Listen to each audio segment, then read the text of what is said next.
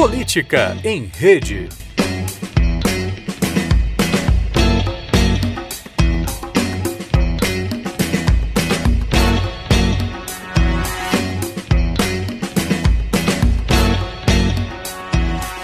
Olá a todos! Está começando mais uma edição do Política em Rede Entrevista, o podcast que traz para você especialistas em política, democracia e internet para um bate-papo rápido e descontraído sobre as questões do momento. Hoje vamos conversar com o professor e pesquisador da Universidade Federal Fluminense, Vitor Chagas. É um prazer tê-lo aqui, Vitor. Obrigado, é um prazer também estar aqui com vocês. Vitor Chagas, além de ser é, professor da UFF, UF, é também pós-doc aqui no Instituto Nacional de Ciência, Tecnologia e Democracia Digital e trabalha com questões que envolvem o papel dos memes e do lúdico para a política. É também coordenador geral do Museu de Memes, projeto de extensão vinculado à UF. E é disso que nós vamos conversar aqui hoje. Então, a primeira pergunta que eu faço para você, Vitor, é a seguinte: como surgiu a ideia da criação do Museu de Memes e como funciona o trabalho de vocês?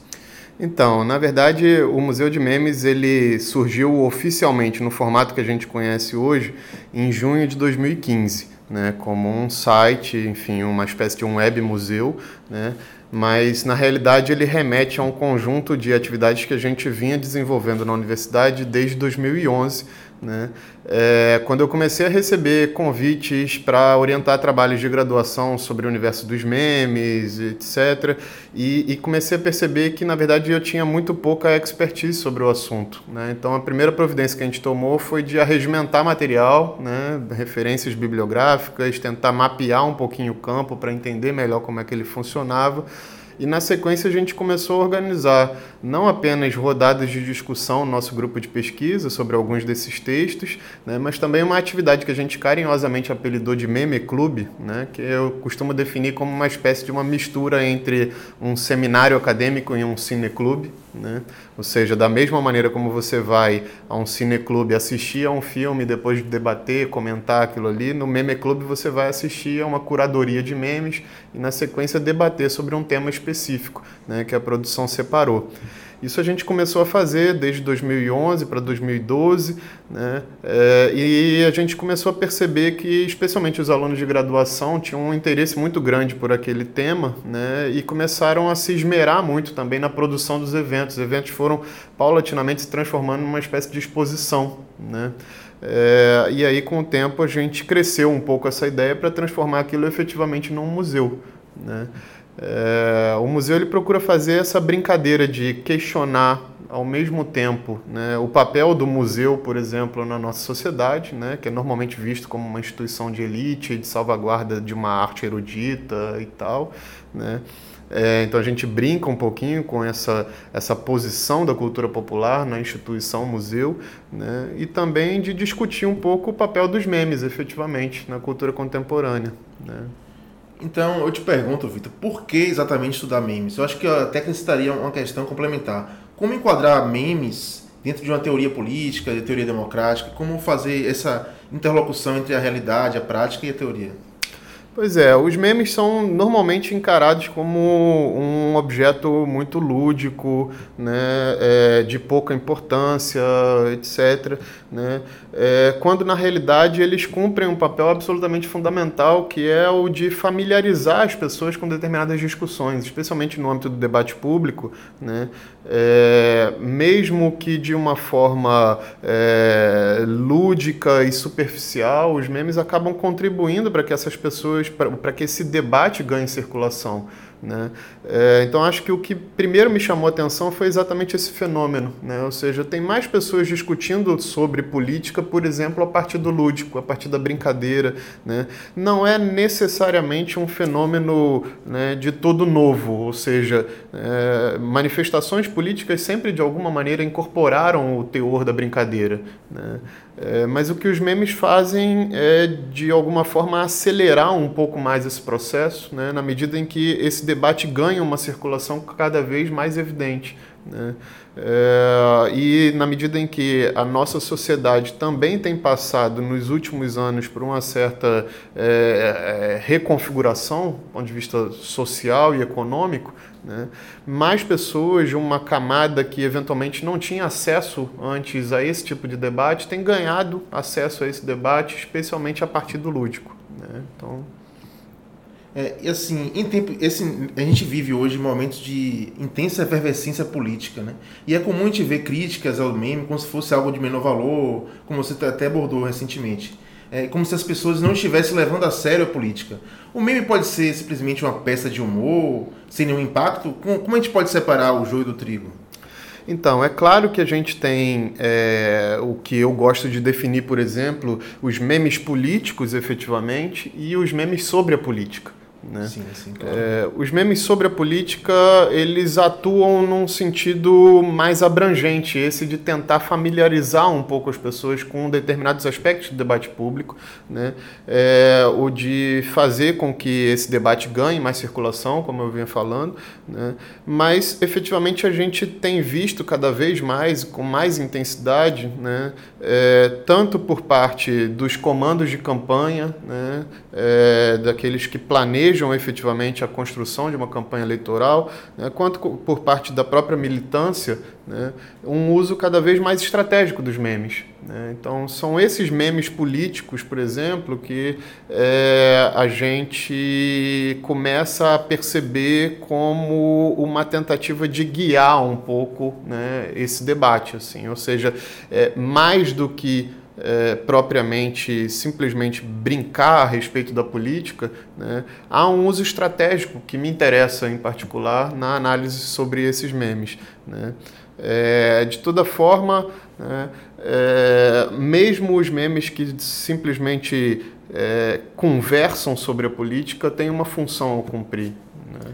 Tá, então, assim, já que você falou sobre essa criação dos memes, como a gente pode entender e compreender a dinâmica de criação e disseminação desses memes?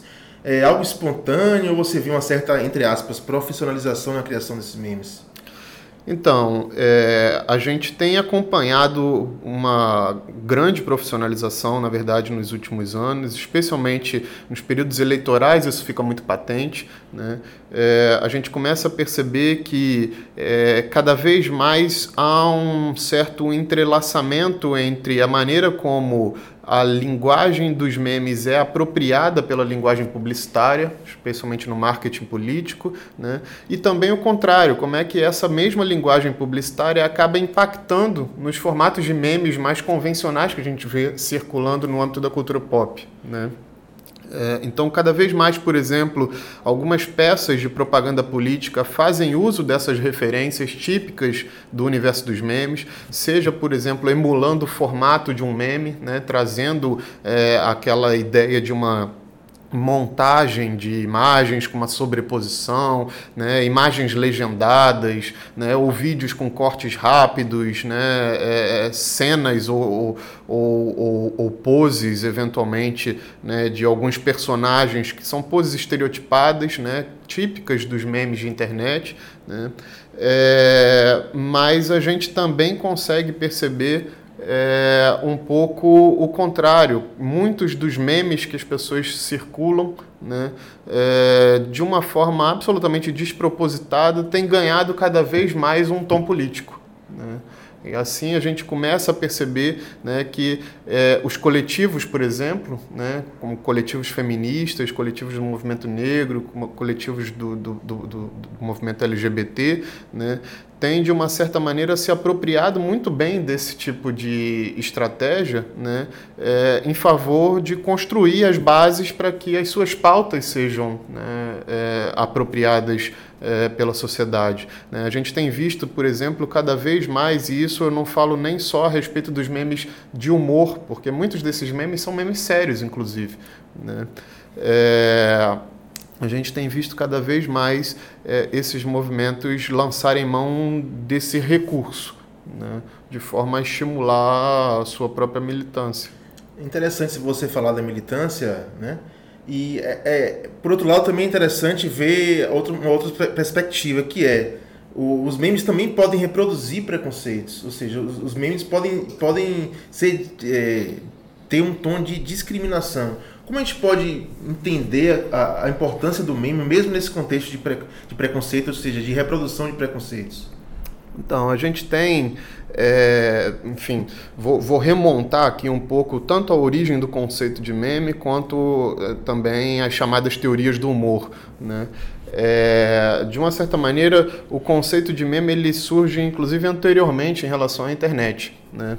É, ele é, enfim, conceituado, construído a partir do campo da biologia, segue para a filosofia, é apropriado pela psicologia. Né? É, e nesse momento, a gente está falando aí mais ou menos da década de 80, né? É, os memes que ainda não são propriamente memes de internet, isso é uma diferença importante para a gente marcar. Né? É, os memes representam, por exemplo, todo e qualquer comportamento social. Os memes dizem respeito a tendências culturais, à moda, ao vestuário, né? é, ao folclore. Né? É, e nesse sentido, alguns desses autores já começam a perceber né, que nem todo meme tem um caráter, digamos, positivo. Né? É, algumas correntes políticas e ideológicas, por exemplo, né? algumas práticas discriminatórias né? se propagam pela sociedade da mesma maneira como as ideias se propagam, eles diziam. Né? E, portanto, o racismo, né? É, o nazismo né? também são, de alguma forma, ou também podem ser interpretados de alguma forma como memes. Né? Isso pegando um pouco o conceito da década de 80. Né? O que a gente vê hoje, na realidade, a respeito dos memes de internet, né? é, reflete um pouco, no fundo, da, da, discussão que as teorias do humor têm procurado fazer.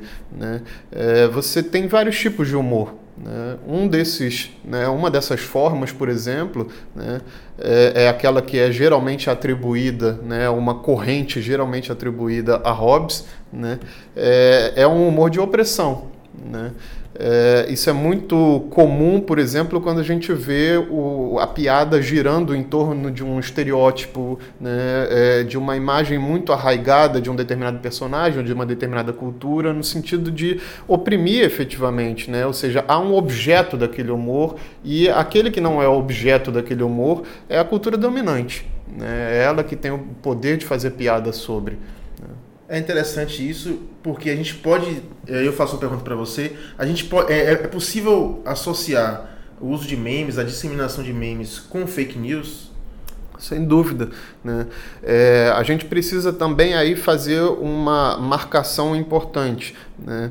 É, há uma diferença no campo dos estudos sobre memes né, no que diz respeito a um meme e o que propriamente a gente poderia classificar como um viral. Né?